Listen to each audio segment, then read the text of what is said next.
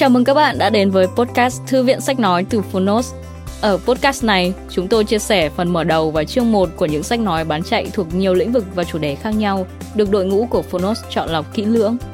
Mong là thông qua podcast, các bạn sẽ tìm thấy những quyển sách phù hợp cho bản thân, kiến thức hữu ích cũng như những nguồn cảm hứng cho đời sống tinh thần và sự nghiệp. Podcast Thư viện Sách Nói được phát sóng đều đặn hàng ngày. Mời các bạn cùng đón nghe! Và nếu yêu thích nội dung này, hãy tải ngay ứng dụng âm thanh số và sách nói có bản quyền Phonos để nghe trọn vẹn cuốn sách. Ngoài ra, Phonos còn sở hữu hàng ngàn nội dung hấp dẫn khác như tóm tắt sách, ebook, thiền, chuyện thiếu nhi, chuyện ngủ, nhạc chủ đề, vân vân. Còn bây giờ, hãy cùng lắng nghe chương 1 của cuốn sách hôm nay nhé!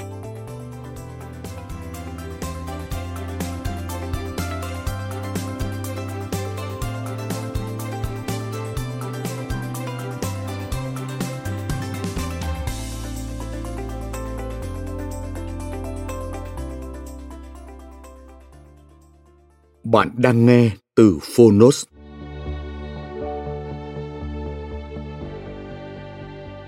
Tứ thư lãnh đạo, thuật lãnh đạo. Tác giả Hòa Nhân. Người dịch Nguyễn Thị Thanh, Nguyễn Đức Anh, Phan Vũ Tuấn Anh.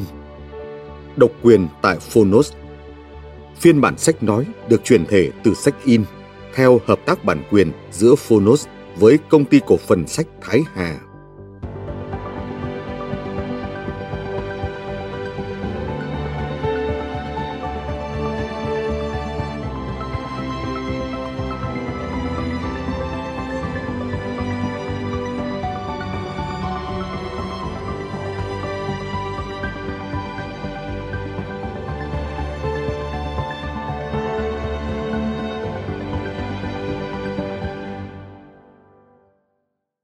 Lời nói đầu Bất kỳ một nhà lãnh đạo kiệt xuất nào trên thế giới cũng từng phải đối mặt với những thách thức của thời gian, từng phải ra những nước cờ quyết định trước khi giành được chiến thắng cuối cùng. Lãnh đạo không nhất thiết phải là người học rộng, nhưng nhất thiết phải là người có năng lực. Họ phải biết lựa lời với cấp trên, phải nghiêm khắc mà độ lượng, ân cần niềm nở với cấp dưới, phải động viên tinh thần cộng sự, phải biết tùy cơ ứng biến, nhanh nhạy khôn khéo với đối phương, phải biết tranh thủ những người ủng hộ, đồng thời đặt mình vào vị trí của những người phản đối mình để tìm cách thu phục họ. Có thể nói rằng, tất cả những điều đó là tố chất của những người lãnh đạo. Lãnh đạo là người đi đầu trong một tập thể. Vị trí đặc biệt đó quyết định nên tố chất tổng hợp mà họ cần phải có. Tố chất đó là sự tổng hòa của nhiều mặt như hành vi, trí tuệ, tình cảm, thái độ. Một nhà lãnh đạo giỏi không nhất thiết phải là một nhà diễn thuyết, bởi vì một nhà diễn thuyết đại tài chưa chắc đã có khả năng điều binh khiển tướng. Chúng ta thường thấy rằng, ngay khi đã xác định được phương hướng và mục tiêu, một nhà lãnh đạo kiệt xuất ngay lập tức sẽ hành động với quyết tâm cao nhất. Khi gặp khó khăn, họ bình tĩnh ứng phó. Khi ra quyết sách, họ tỏ ra thông minh quyết đoán khi thời cơ đến, họ biết nắm bắt kịp thời. Bồi dưỡng tố chất lãnh đạo không phải là việc có thể làm trong một sớm một chiều, mà cần phải tích lũy qua thời gian. Người lãnh đạo phải không ngừng học tập để nâng cao năng lực và rèn luyện tố chất của mình. Việc cổ vũ, động viên, ra lệnh cho cấp dưới hàng ngày hay đàm phán, thương thuyết với đối tác đều là cơ hội tốt để một người lãnh đạo rèn luyện bản thân trau dồi kỹ năng một cách đúng đắn là chúng ta đã thành công được một nửa. Một nửa còn lại chính là việc chúng ta áp dụng được vào thực tiễn những gì mình đã học. Mời bạn nghe lời giới thiệu của quyển sách được đính kèm trên ứng dụng. Chương 1 Mục tiêu Có mục tiêu mới có phương hướng và động lực.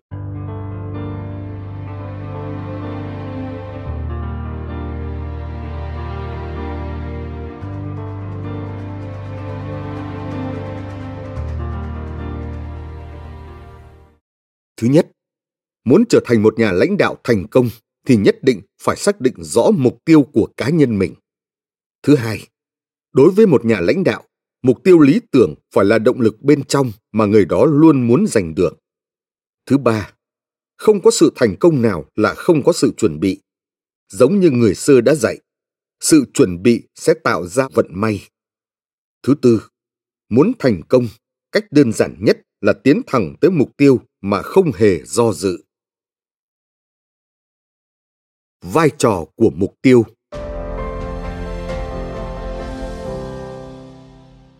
Ngoài việc xác định kết quả cuối cùng cần phải đạt được, mục tiêu còn có tác dụng trong suốt cuộc đời của một nhà lãnh đạo. Mục tiêu là cột mốc trên con đường dẫn đến thành công. Thứ nhất, mục tiêu giúp chúng ta thấy rõ sứ mệnh. Hàng ngày, chúng ta đều bắt gặp những người không hài lòng với cuộc sống của bản thân và thế giới xung quanh. Thực ra có tới 98% trong số họ không thể miêu tả rõ ràng về một thế giới khiến họ cảm thấy hài lòng. Họ không có mục tiêu cụ thể để thay đổi cuộc sống, không có mục đích sống rõ ràng để thúc giục bản thân. Kết quả là họ vẫn tiếp tục sống trong một thế giới mà bản thân không hài lòng nhưng cũng không có ý định thay đổi.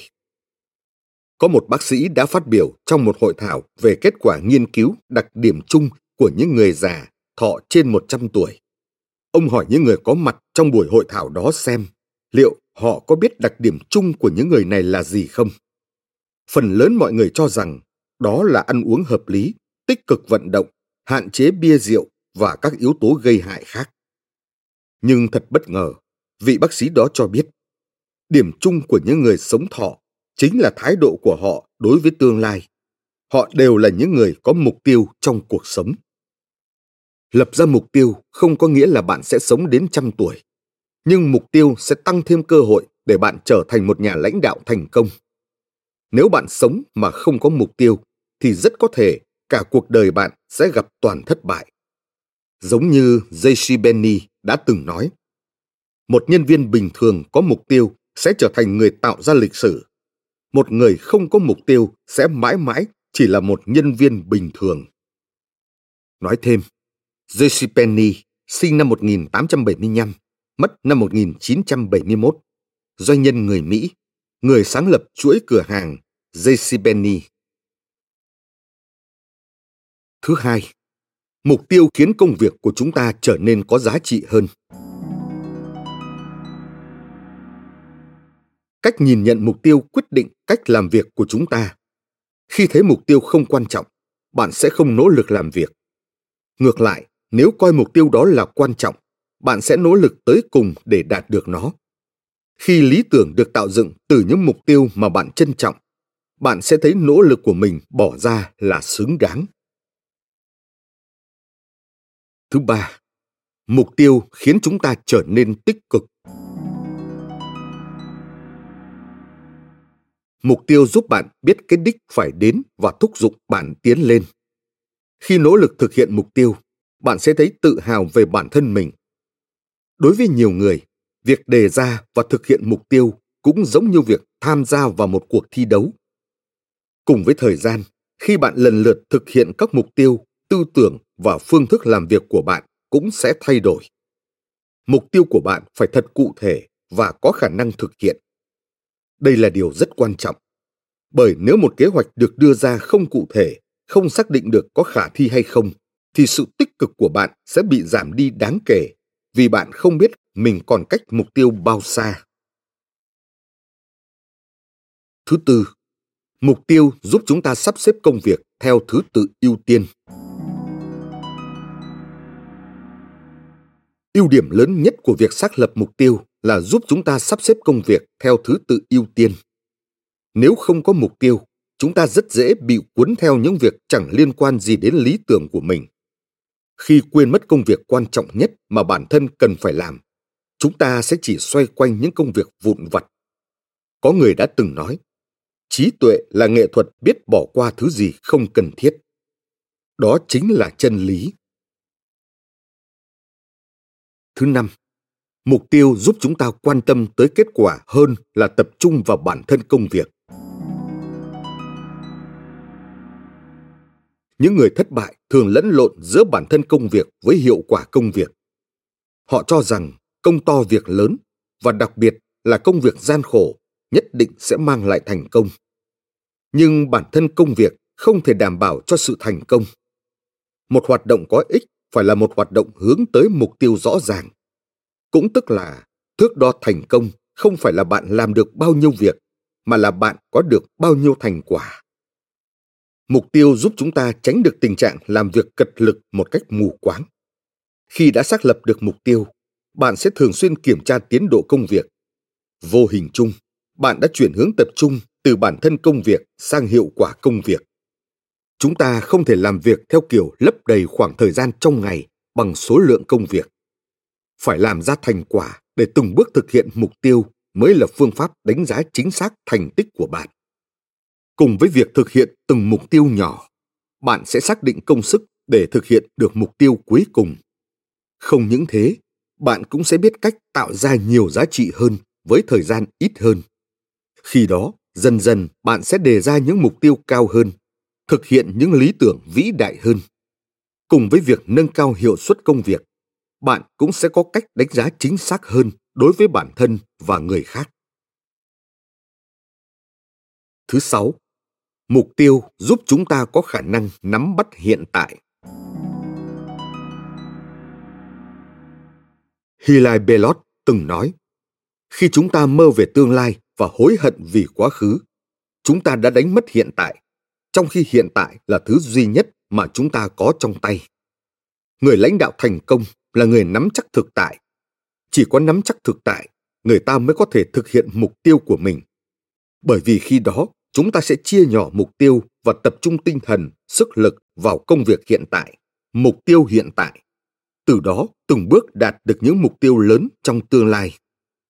Nói thêm, Hilary Belot, sinh năm 1870, mất năm 1953. Nhà văn, nhà thơ, nhà sử học, nhà hoạt động chính trị, mang hai quốc tịch, Anh và Pháp. Xây dựng mục tiêu lý tưởng cao cả. Từ khi biết nhận thức, chúng ta đã có lý tưởng và luôn cố gắng để đạt được nó. Lý tưởng mang lại động lực cho chúng ta. Con người không có lý tưởng sẽ bị mất phương hướng. Tolstoy ví lý tưởng như ngọn hải đăng. Đối với một nhà lãnh đạo, mục tiêu lý tưởng phải là động lực bên trong mà người đó luôn muốn giành được. Nói thêm, Lev Nikolaevich Tolstoy, sinh năm 1828, mất năm 1910. Tiểu thuyết gia, nhà triết học, nhà cải cách giáo dục người Nga. Ông là tác giả của những cuốn sách nổi tiếng như Chiến tranh và Hòa bình, Anna Katerina. Quay lại nội dung chính. Người lãnh đạo phải đề ra lý tưởng lớn, phải có tinh thần vượt núi cao.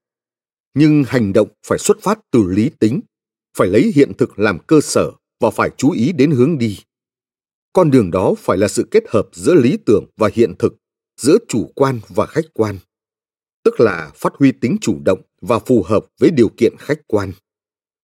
Cho dù gặp khó khăn đến đâu, người lãnh đạo cũng phải kiên trì với lý tưởng của mình. Mục tiêu lý tưởng thuộc về tương lai, còn hiện thực thuộc về hiện tại. Lý tưởng càng lớn thì con đường thực hiện lý tưởng càng dài và gập ghềnh. Người lãnh đạo muốn những cộng sự thực hiện thành công lý tưởng của mình thì chính họ phải phát huy được tính bền bỉ và ý chí mạnh mẽ, chịu đựng được mọi áp lực, vượt qua mọi khó khăn và trở ngại. Lý tưởng là đích đến trong tương lai. Vì thế, trong quá trình thực hiện, chúng ta cần kiên trì, nghiêm túc, bền bỉ làm việc, đồng thời phải biết bình tĩnh đón nhận thất bại. Cho dù là nhà lãnh đạo xuất chúng thì cũng không tránh khỏi những lúc thất bại. Bởi người tài giỏi đến đâu cũng có lúc tính toán sai lầm. Vấn đề là họ chưa bao giờ đầu hàng. Họ có một khí phách mà không khó khăn nào có thể quật ngã. Họ dám nhận trách nhiệm. Chính bởi vậy, họ thường biết nắm bắt thời cơ để chuyển bại thành thắng. Họ luôn giữ được tinh thần tích cực. Ayakoka là một doanh nhân đã từng trải qua nhiều sóng gió cuộc đời, nếm trải từ đỉnh cao thành công đến lúc bần cùng. Ông đã từng có công rất lớn với tập đoàn xe hơi Ford, nhưng do bất đồng với lãnh đạo nên đã bị sa thải. Theo Ayakoka, ông đã bị đá từ trên đỉnh Everest xuống, nhưng ông không chịu thua. Ông được công ty Chrysler, lúc này đang trên bờ vực phá sản chiêu mộ. chính ý chí kiên định và tinh thần kiên cường đã giúp ông thành công. Chrysler tái sinh và Ayakoka lại được suy tôn là anh hùng. Nói thêm, Lee Iacocca, sinh năm 1924, doanh nhân người Mỹ, được biết đến với vai trò là chủ tịch tập đoàn xe hơi Ford từ năm 40 tuổi. Nhưng sau 34 năm cống hiến cho Ford, ông bị sa thải năm 1978.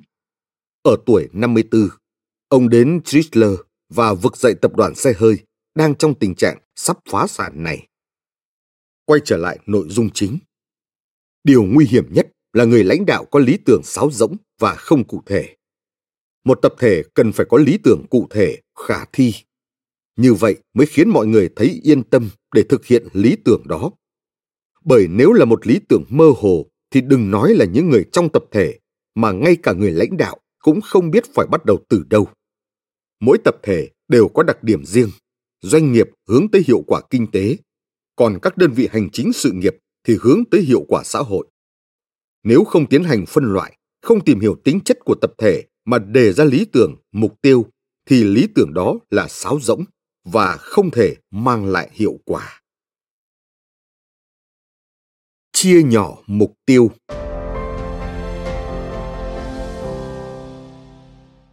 Các mục tiêu không đứng độc lập với nhau. Con người có rất nhiều mục tiêu.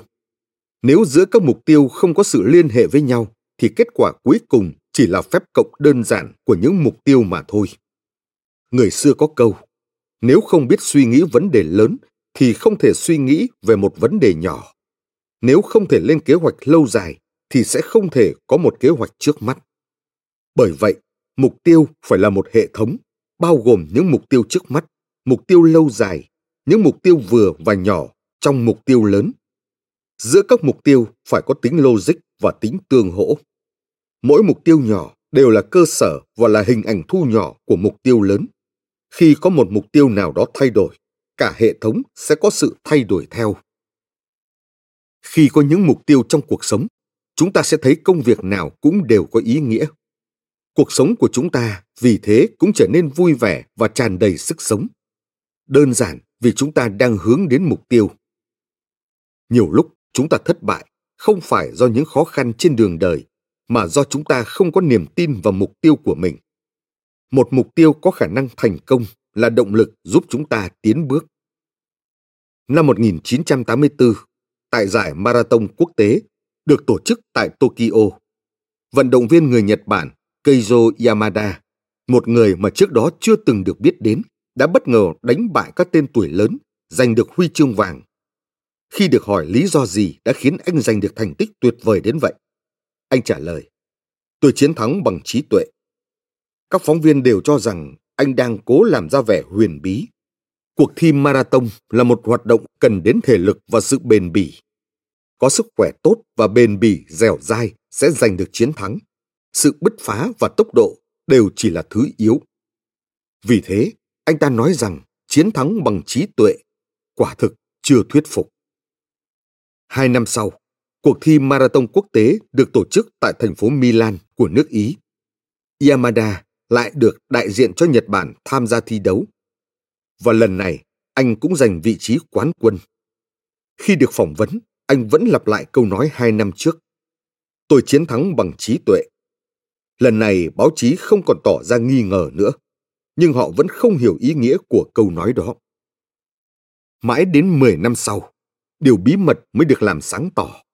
Trong cuốn tự truyện của mình, Yamada viết, trước mỗi lần thi đấu, tôi đều đi xem trước tuyến đường mình sẽ chạy, vẽ lại những địa điểm nổi bật. Ví dụ như địa điểm đầu tiên là ngân hàng, tiếp đến là một cái cây to, rồi đến một ngôi nhà màu đỏ. Tất cả được vẽ lại trong một tờ bản đồ với chú thích độ dài chính xác từng mét. Sau đó, tôi căn cứ vào tốc độ chạy, phương án phân phối sức lực khi chạy trên toàn bộ con đường để tính ra thời gian cần thiết phải chạy trên từng quãng đường đã được đánh dấu. Vì thế, khi vào cuộc thi chính thức, tuyến đường hơn 40 km đã được tôi chia nhỏ ra và hoàn thành hết sức nhẹ nhàng. Thực ra, lúc đầu tôi không biết cách làm đó.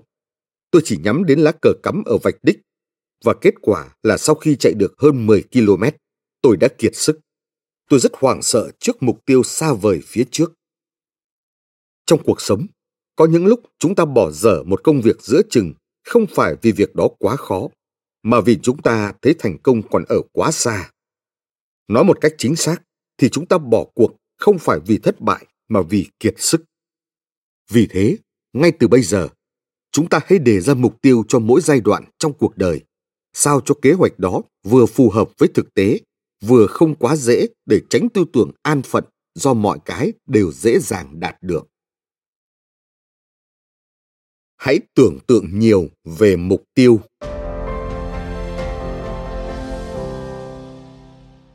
Rất nhiều nhà lãnh đạo vĩ đại khi hồi tưởng về cuộc đời mình đều tin rằng một trong những nguyên nhân dẫn đến thành công là họ luôn tưởng tượng nhiều về mục tiêu. Họ tin rằng bản thân là người mang sứ mệnh để hoàn thành mọi công việc, nên khi gặp bất cứ khó khăn nào, họ cũng nỗ lực hết sức để vượt qua và tạo ra thành quả vĩ đại.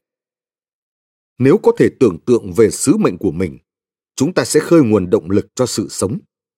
Tưởng tượng còn biến khát vọng thành những việc cụ thể mà chúng ta có thể hướng tới. Là một khái niệm mơ hồ, nhưng khi được biến thành mục tiêu cụ thể, khát vọng sẽ trở nên rõ ràng. Khi đó, chúng ta sẽ dốc sức để hoàn thành nó. Khi tưởng tượng về mục tiêu, bạn phải tưởng tượng thật cụ thể. Ví dụ như, bạn sẽ sống cùng ai? Bạn sẽ sống ở đâu? Bạn sẽ qua lại với ai? Quan hệ với những người khác như thế nào? Bạn sẽ tham gia hoạt động gì? Bạn muốn có tài sản gì? Trí tưởng tượng càng sinh động, bạn càng dễ thiết lập và hoàn thành mục tiêu đó. Câu chuyện của Jim Stova sẽ giúp bạn hiểu hơn về tầm quan trọng của tưởng tượng. Từ một cầu thủ bóng đá chuyển sang bộ môn cử tạ, tôi phải dốc hết sức lực của bản thân. Tôi quyết tâm trở thành quán quân cử tạ. Vì thế, tôi ra sức luyện tập. Trong khoảng thời gian đó, tôi kết bạn với một chàng trai người Nhật và học được một bài học quan trọng từ người bạn này. Trong khoảng thời gian từ khi bước vào sân thi đấu cho đến khi chính thức thi đấu phải trải qua một quá trình như sau. Đầu tiên, bạn phải bước đến trước thanh tạ đã được điều chỉnh trọng lượng. Từ khi vận động viên trước đã hoàn thành bài thi cho đến khi bạn bước ra nhấc tạ lên chỉ có vẻn vẹn 3 phút. Nếu trong vòng 3 phút đó bạn không nâng được tạ lên thì bạn sẽ bị hủy tư cách thi đấu. Đây là quy định giúp cho cuộc thi được diễn ra liên tục.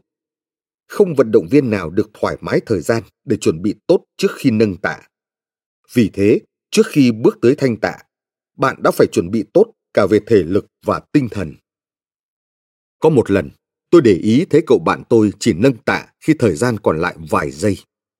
Vì thế, cũng có lúc anh ta bị hủy tư cách thi đấu do không kịp nâng tạ. Một lần, gặp anh ta trong phòng tập, tôi hỏi, cậu sao thế? Không phải lần nào tớ cũng thành công, nhưng ít nhất là lần nào tớ cũng thử sức mình. Cậu ta trả lời, tớ chỉ nâng tạ khi bản thân mình đã nhìn thấy trước thành công. Người phương Đông chúng ta có một triết lý như thế này. Khi tâm hồn có khả năng giải thoát thể xác và tinh thần, thì chúng ta sẽ không thấy sự khác biệt giữa những gì chúng ta tưởng tượng và cuộc sống thực tại. Tớ biết là khi tớ có thể tưởng tượng ra việc mình sẽ thành công, thì tớ sẽ hoàn thành bài thi. Nhưng nếu tớ không thể làm thế, thì tớ sẽ bỏ qua.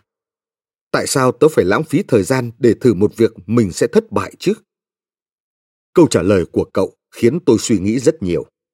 Tôi đã hiểu ra điều đó trong khi tập luyện và trong khi quan sát những vận động viên khác thi đấu. Một đội bóng bất ngờ thi đấu xuất sắc và ghi bàn trước khi kết thúc trận đấu. Vậy nguyên nhân là gì? Thường là do một câu nói của huấn luyện viên hay tiếng gào thét của cổ động viên, hoặc cũng có thể là một tin nào đó đã khiến các cầu thủ dồn hết sức để thi đấu. Họ đã nỗ lực đúng lúc để giành chiến thắng. Khi họ tin vào chiến thắng trước mắt, họ sẽ nỗ lực gấp đôi. Cho dù chưa giành được thắng lợi, nhưng cầu thủ và cả đội bóng đều đã bắt đầu có niềm tin vào chiến thắng. Họ sẽ tỏ rõ ý chí mạnh mẽ của kẻ chiến thắng. Họ quyết tâm không để mình thua cuộc. Bạn thân mến, bạn hãy phát huy trí tưởng tượng của mình, khơi dậy ý chí chiến đấu. Bạn sẽ nhìn thấy hy vọng. Nhắm mắt lại và tưởng tượng. Tưởng tượng rằng mình đã đạt được mục tiêu nhìn thấy vai trò mà mình sắp phải nỗ lực hoàn thành. cảm nhận mọi việc khi điều đó xảy ra. Sau đó, bạn sẽ thấy hy vọng đang ở bên. Khát vọng làm việc đang dâng trào trong lòng bạn.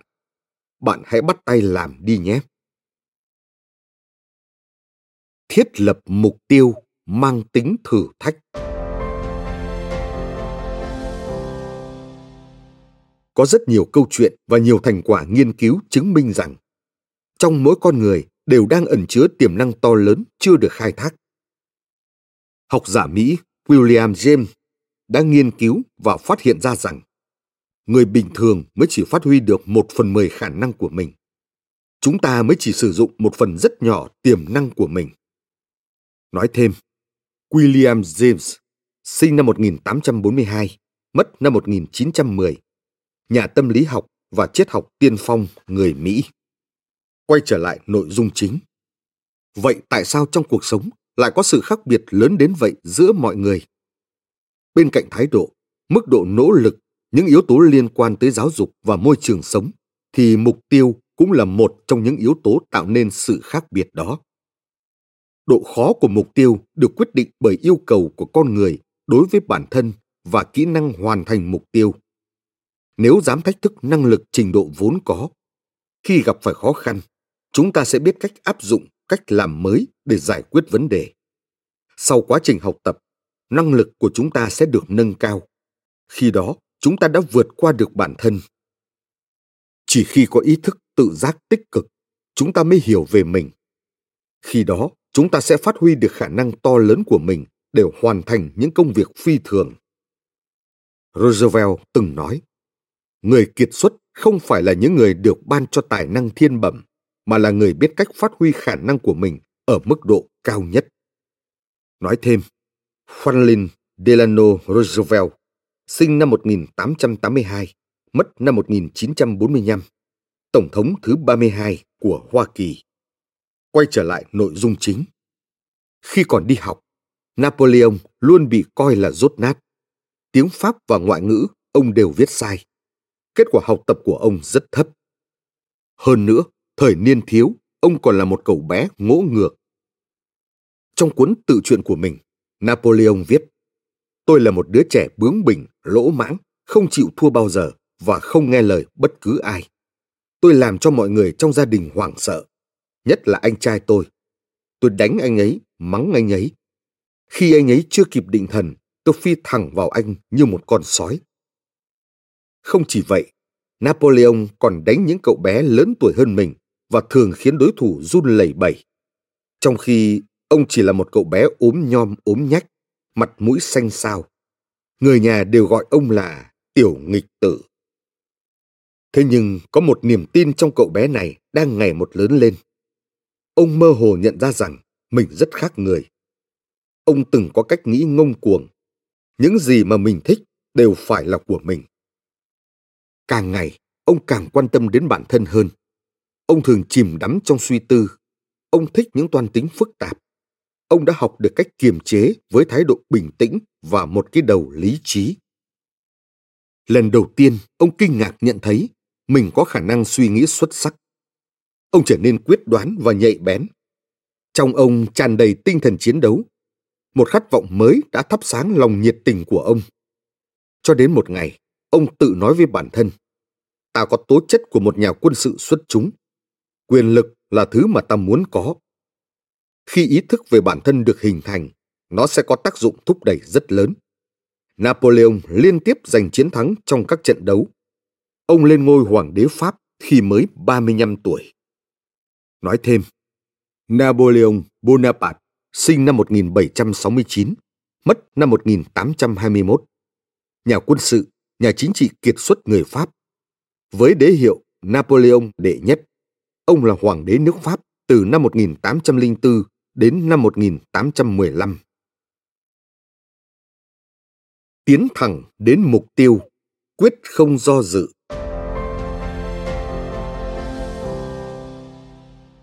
Thành công là gì? Thành công chính là thiết lập mục tiêu rõ ràng và thực hiện mục tiêu đó bằng nỗ lực của bản thân. Nhưng có không ít người trong quá trình thực hiện mục tiêu lại bị những việc khác thu hút sự chú ý, để rồi liên tục thay đổi mục tiêu Cuối cùng, họ đã đánh mất mục tiêu ban đầu của mình.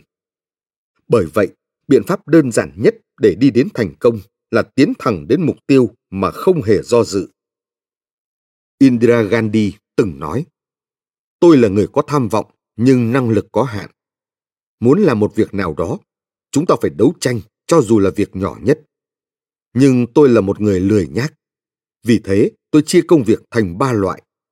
Loại quan trọng nhất, loại quan trọng vừa và loại không quan trọng lắm. Tôi chỉ nỗ lực cho loại công việc thứ nhất. Nếu sức khỏe của tôi tốt, tôi có tiềm lực, thì tôi sẽ phấn đấu cho loại công việc thứ hai. Câu nói này đã thể hiện đặc điểm tính cách và tác phong làm việc nhanh nhẹn, dứt khoát của một chính trị gia. Xin nói thêm, Indira Gandhi sinh năm 1917, mất năm 1984, thủ tướng thứ năm và thứ tám của Ấn Độ, đồng thời là con gái của Thủ tướng Ấn Độ đầu tiên, là mẹ của Thủ tướng Ấn Độ thứ sáu. Quay trở lại nội dung chính. Vào một ngày hè nắng chói chang, một nhóm công nhân đường sắt đang làm việc trên đường dây thì một đoàn tàu đi tới. Các công nhân bỏ đồ làm việc xuống, đợi tàu đi qua. Tàu dừng lại. Cửa toa cuối cùng trông rất sang trọng bật mở. Một giọng nói thân thiện vọng ra. David, là anh phải không? Đội trưởng nhóm công nhân David Anderson trả lời. Đúng là tôi, anh James Morpho. Thật vui được gặp anh. Sau vài câu hàn huyên, David được mời lên tàu. Thì ra, đó là chủ tịch hội đồng quản trị của công ty đường sắt. Sau hơn một giờ đồng hồ hàn huyên, họ chia tay nhau. Đoàn tàu chuyển bánh. Nhóm công nhân vây lấy David. Họ rất ngạc nhiên khi biết David là bạn của chủ tịch hội đồng quản trị. David cho biết, hơn 20 năm trước, ông và James Morpho đã làm việc trong ngành đường sắt cùng một ngày. Có người đã nửa đùa nửa thật hỏi ông, tại sao đến giờ ông vẫn phải phơi lưng dưới ánh mặt trời, trong khi James Morpho đã trở thành chủ tịch hội đồng quản trị. David đã có một câu trả lời rất sâu sắc. 20 năm trước, tôi làm việc vì 175 đô la mỗi giờ, còn James Morpho làm việc vì sự nghiệp của ngành đường sắt. Sau 20 năm, cuộc sống của James Morpho và David đã khác xa nhau. Đó là do họ đã lựa chọn những mục tiêu khác nhau. James Morpho thành công hơn David rất nhiều vì mục tiêu ban đầu của ông lớn hơn và có tính thử thách hơn của David. Sau khi mục tiêu được thiết lập, người ta sẽ phải nỗ lực phi thường để kiên trì theo đuổi mục tiêu ấy. Và vì thế nên kết quả sau 20 năm tất nhiên là rất khác biệt. Chúng ta có thể thấy rằng mục tiêu trong cuộc đời có liên quan chặt chẽ với những kết quả mà chúng ta sẽ giành được. Muốn thành công, chúng ta phải có mục tiêu lớn. Có một câu chuyện như thế này. Có ba người công nhân đang xây tường. Một người qua đường hỏi họ, anh đang làm gì? Người thứ nhất trả lời, xây tường. Người thứ hai trả lời, tôi đang kiếm tiền. Người thứ ba trả lời, tôi đang tạo nên một ngôi nhà độc đáo nhất trên thế giới. Từ những câu trả lời ngắn gọn, chúng ta có thể thấy được thái độ làm việc của những công nhân đó. Người thứ nhất làm việc chỉ vì công việc. Người thứ hai làm việc vì tiền. Còn người thứ ba làm việc vì mục tiêu. Được biết, đây là câu chuyện có thật. Sau đó, anh công nhân thứ nhất và thứ hai vẫn chỉ là những công nhân xây tường bình thường. Trong khi anh công nhân thứ ba đã trở thành một kiến trúc sư nổi tiếng. Mục tiêu đề ra ban đầu quyết định kết quả cuối cùng mà chúng ta đạt được. Trong cuộc sống, có rất nhiều người luôn vướng bận vào những công việc lặt vặt. Kết quả là họ kiệt sức mà chẳng làm nên chuyện gì. Nhưng những người lãnh đạo có chí lớn sẽ tập trung thời gian và sức lực vào những việc quan trọng. Sự chuẩn bị tốt sẽ tạo nên vận may.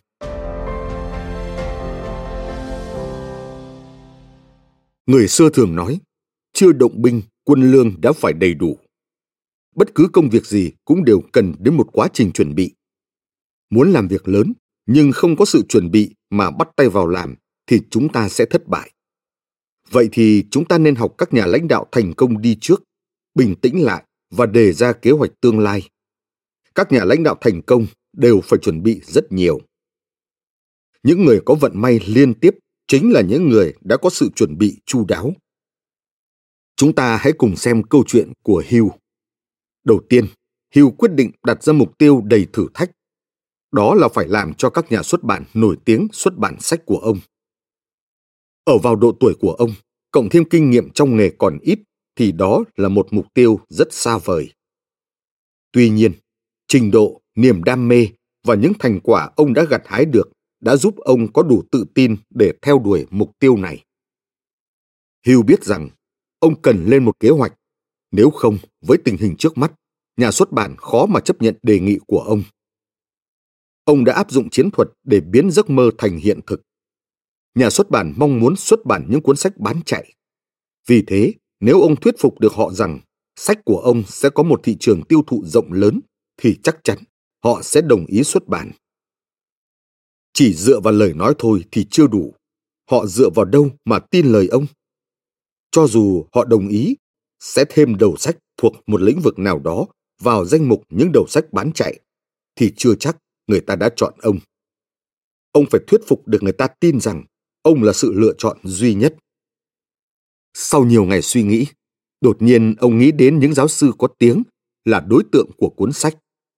Nếu có thể thuyết phục được họ, thì họ sẽ giúp ông thuyết phục được nhà xuất bản. Mục tiêu đầu tiên của Hugh là giới thiệu ý tưởng của ông với những giáo sư đó. Ông đã đề ra một kế hoạch vĩ đại để giới thiệu về ý tưởng của mình. Ông lập tức thực hiện kế hoạch. Ông viết thư cho các học giả, chuyên gia và đã nhận được sự phản hồi tích cực. Tiếp đó, ông gửi ý tưởng của mình kèm theo những lá thư ủng hộ của các giáo sư tới nhà xuất bản. Và chỉ vài tuần sau, ông đã nhận được thư mời hợp tác từ phía nhà xuất bản. Do có sự chuẩn bị chu đáo cả về cuộc đời và sự nghiệp, cùng với một kế hoạch vĩ đại mà Hugh đã trở nên nổi tiếng. Việc chuẩn bị mất rất nhiều công sức, nhưng giống như câu ngạn ngữ Đan Mạch, muốn nhảy cao, quãng đường chạy phải dài. Công việc viết sách đã giúp Hugh tiếp cận với mục tiêu cuộc sống để trở thành một học giả thành công trên thế giới. Xin nói thêm, Napoleon Hill sinh năm 1883, mất năm 1970. Tác gia người Mỹ, ông được mệnh danh là người sáng lập ra khoa học thành công. Ông là tác giả của hơn 30 cuốn sách, trong đó cuốn 13 nguyên tắc nghĩ giàu, làm giàu là một trong những cuốn sách bán chạy nhất mọi thời đại. Quay trở lại nội dung chính.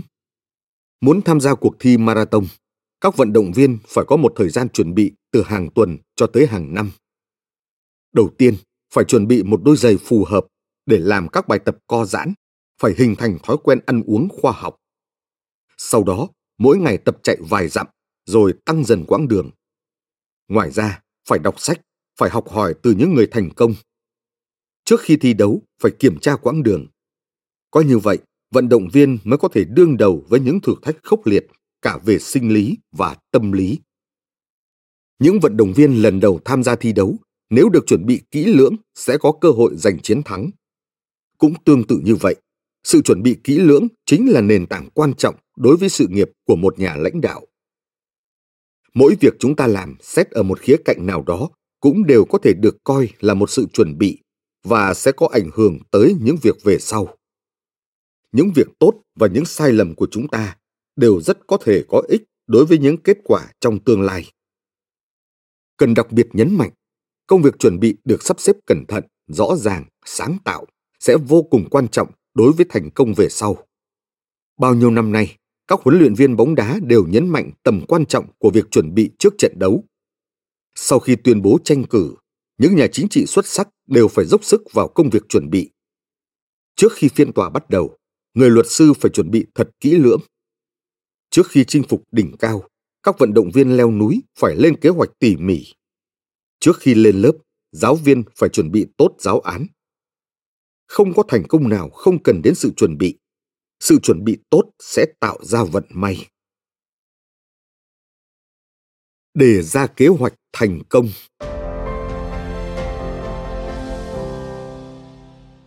Một kế hoạch thành công phải là một kế hoạch bỏ ra chi phí thấp nhất để đạt được hiệu quả cao nhất.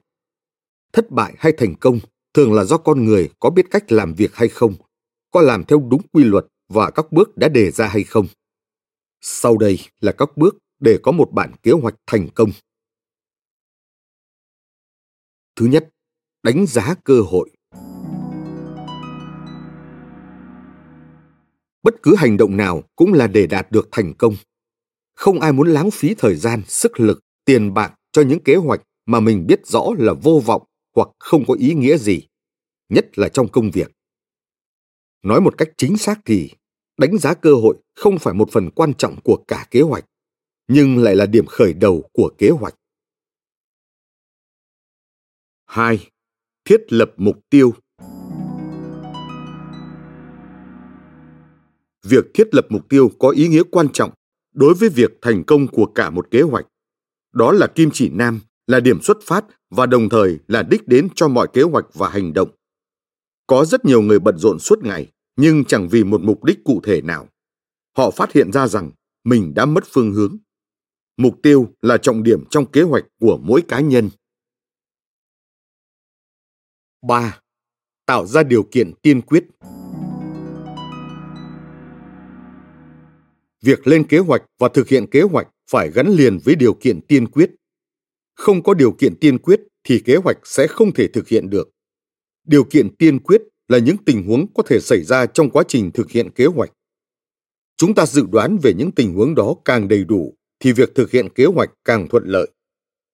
Giả dụ, bạn là một người làm trong lĩnh vực bất động sản. Khi chuẩn bị cho một kế hoạch đầu tư xây dựng, bạn sẽ phải dự đoán về tình hình thị trường sau khi khu nhà nào đó được xây xong. Ví dụ như nhu cầu của thị trường, túi tiền của người tiêu dùng, chính sách nhà đất của nhà nước, chính sách thuế. Nếu không dự đoán trước, chúng ta sẽ gặp vô vàn khó khăn khi thực hiện kế hoạch. Điều kiện tiên quyết gồm bản thân và môi trường. Mấu chốt của việc dự đoán môi trường bên ngoài là phải thoát ly khỏi môi trường hiện tại, không được coi môi trường hiện tại là môi trường trong tương lai. Cuộc sống luôn biến đổi, bạn phải nắm được xu thế phát triển của môi trường bên ngoài. Khi muốn đầu tư vào lĩnh vực thời trang, nếu bạn muốn nhập một số quần áo mẫu mã đang thịnh hành, bạn phải cân nhắc xem liệu chúng có còn phù hợp trong một khoảng thời gian sắp tới nữa hay không. Hãy đưa kế hoạch vào môi trường tương lai, chứ đừng đặt nó trong môi trường hiện tại. Thứ tư, định ra phương án khả thi. Phương án có rất nhiều, nhiều đến mức có lúc chúng ta không biết phải lựa chọn như thế nào. Khi có quá nhiều phương án, chúng ta trở nên lúng túng, phân tán sự tập trung. Việc cần làm là chúng ta phải chọn ra được một số phương án có tính khả thi. Chúng ta phải so sánh và đánh giá những phương án đã được chọn. Có phương án mang lại lợi ích rất lớn, nhưng tỷ lệ rủi ro không nhỏ. Có phương án mang lại lợi ích nhỏ, nhưng đồng thời rủi ro cũng ít. Trong quá trình so sánh và đánh giá, chúng ta nên lấy mục tiêu lâu dài làm thước đo. Thứ năm, ra quyết sách. Đây là bước quan trọng nhất trong kế hoạch. Quyết sách là căn cứ cuối cùng để bạn hành động. Quyết sách là hạt nhân của kế hoạch. Không có quyết sách, kế hoạch sẽ trở nên vô nghĩa. Điều cấm kỵ khi ra quyết sách là thiếu tính quyết đoán và võ đoán. Có những việc không khó thực hiện mà khó đưa ra quyết sách. Những người thiếu tính quyết đoán luôn sợ sự lựa chọn của mình không chính xác hoặc sẽ gặp rắc rối, hoặc có sự lựa chọn được rất nhiều lợi ích nên không nỡ từ bỏ. Cuối cùng, họ cứ dùng rằng không dứt khoát, để rồi tuột mất cơ hội. Những người võ đoán lại thường không suy nghĩ vấn đề hoặc suy nghĩ không chu đáo. Cả hai cách làm việc này đều khiến kế hoạch bị thất bại. Kế hoạch giúp hoàn thành mục tiêu.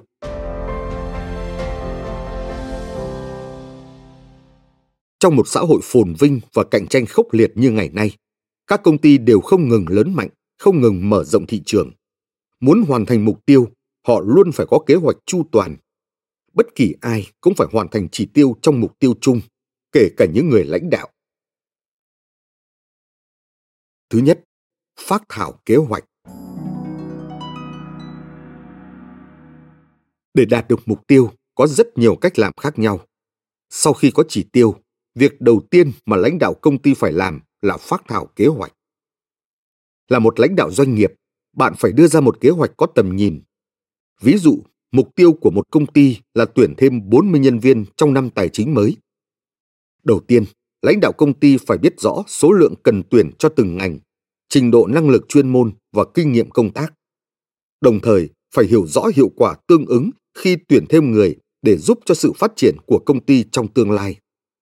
Trên thực tế, việc tuyển dụng những người ở vị trí quan trọng cần phải do những nhà lãnh đạo cấp cao trong công ty đảm nhận. Nếu không, những người được tuyển sẽ chỉ có thể đáp ứng được yêu cầu trước mắt. Còn về lâu dài, đến khi công việc nhiều hơn, họ khó có thể đáp ứng được. Lúc đó sẽ ảnh hưởng đến hoạt động của cả công ty. Thứ hai, xem xét yếu tố môi trường. Khi những người quản lý dự kiến được hiệu quả của kế hoạch, bước tiếp theo là họ phải quan tâm tới việc đánh giá môi trường bên trong và bên ngoài, thậm chí là môi trường trong tương lai. Yếu tố môi trường luôn có ảnh hưởng rất lớn đến sự thành công. Lấy ví dụ từ ngành giày da.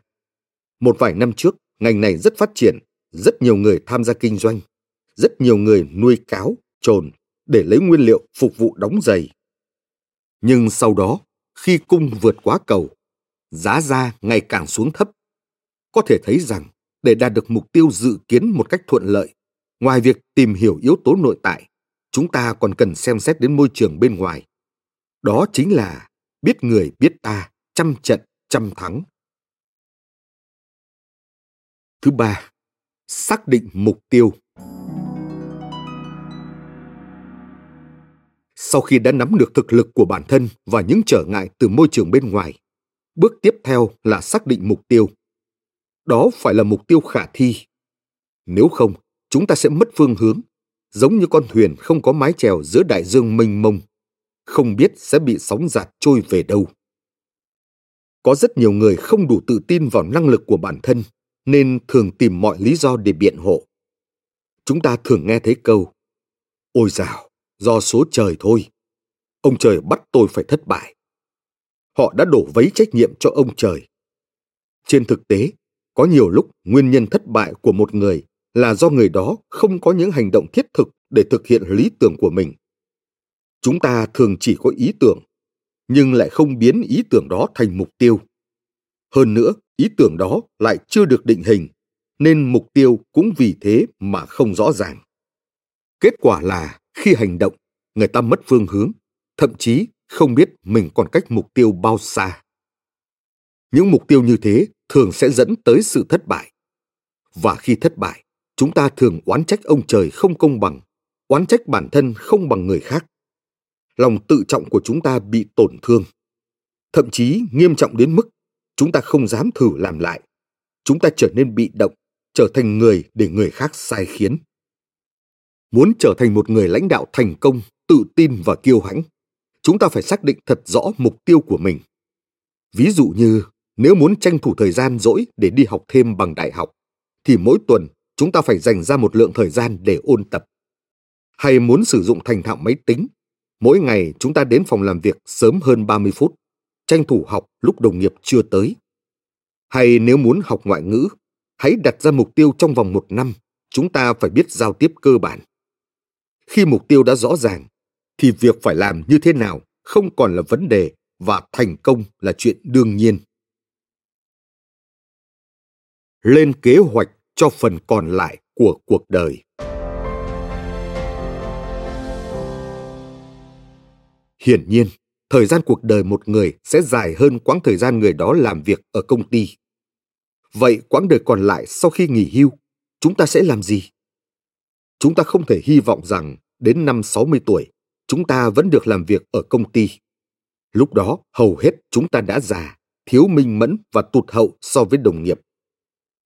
Tất nhiên, với những nhân vật kiệt xuất thì chưa hẳn đã vậy. Monet vẫn làm việc 12 tiếng một ngày khi mắt đã mờ. Ông vẫn tạo nên nhiều kiệt tác khi ở tuổi 80. Picasso đã tạo ra một phong cách độc đáo ở tuổi 70. Ông vẫn sáng tác cho đến tận lúc hơn 90 tuổi trước khi qua đời. Nhưng đó là số ít. Nói thêm, Claude Monet sinh năm 1840, mất năm 1926. họa sĩ nổi tiếng người Pháp, một trong những người sáng lập trường phái ấn tượng. Pablo Ruiz Picasso, sinh năm 1881, mất năm 1973. Họa sĩ nổi tiếng người Tây Ban Nha, một trong hai người sáng lập trường phái lập thể trong hội họa và điêu khắc.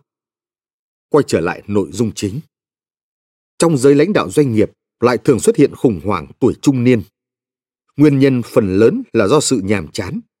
Nhiều lãnh đạo khi đến tuổi 45 đều đã ở đỉnh cao sự nghiệp.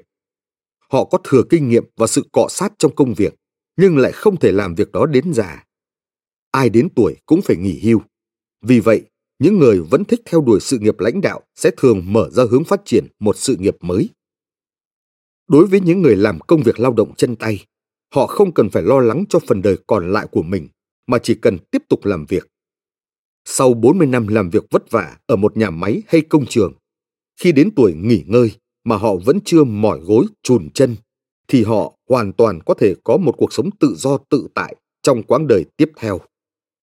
Nhưng ngày nay, người lao động thuộc giới trí thức lại chiếm đa số. Sau 40 năm làm việc, họ không mỏi gối chùn chân, nhưng lại cảm thấy chán ghét công việc, thiếu tính thử thách và lặp đi lặp lại. Bởi vậy, họ cần phải có sự chuẩn bị tốt cho tương lai. Ở đây giới thiệu ba phương pháp giúp bạn sống tốt trong quãng đời tiếp theo. Phương pháp đầu tiên là tìm kiếm công việc mới. Đây là cách làm đơn giản nhất. Chẳng hạn, bạn đang là kế toán trưởng trong một công ty lớn, giờ bạn có thể đảm nhiệm chức kế toán trưởng tại một bệnh viện tầm trung. Phương pháp thứ hai là phát triển song song một công việc tương tự. Có rất nhiều người thành công trong sự nghiệp khi rời cương vị tiếp tục ở lại ngành nghề đó làm chức cố vấn, đồng thời còn kiêm nhiệm một công việc tương tự. Thông thường, mỗi tuần họ lại bỏ ra một số thời gian nhất định để làm một công việc khác, thường là công việc trong một tổ chức phi lợi nhuận. Phương pháp thứ ba là tạo ra sự nghiệp mới. Những người này rất thành công trong sự nghiệp. Họ cũng rất yêu quý công việc hiện nay của mình. Nhưng công việc đã không còn mang tính thử thách. Vì vậy, tuy họ vẫn tiếp tục làm việc, nhưng họ dành thời gian ngày càng ít đi. Họ tạo ra sự nghiệp mới, đa phần là không mang tính chất kinh doanh. Như việc một giám đốc đã làm việc được hơn 20 năm, giờ bỏ sự nghiệp để đi học ngành luật và trở thành luật sư của một thị trấn nhỏ.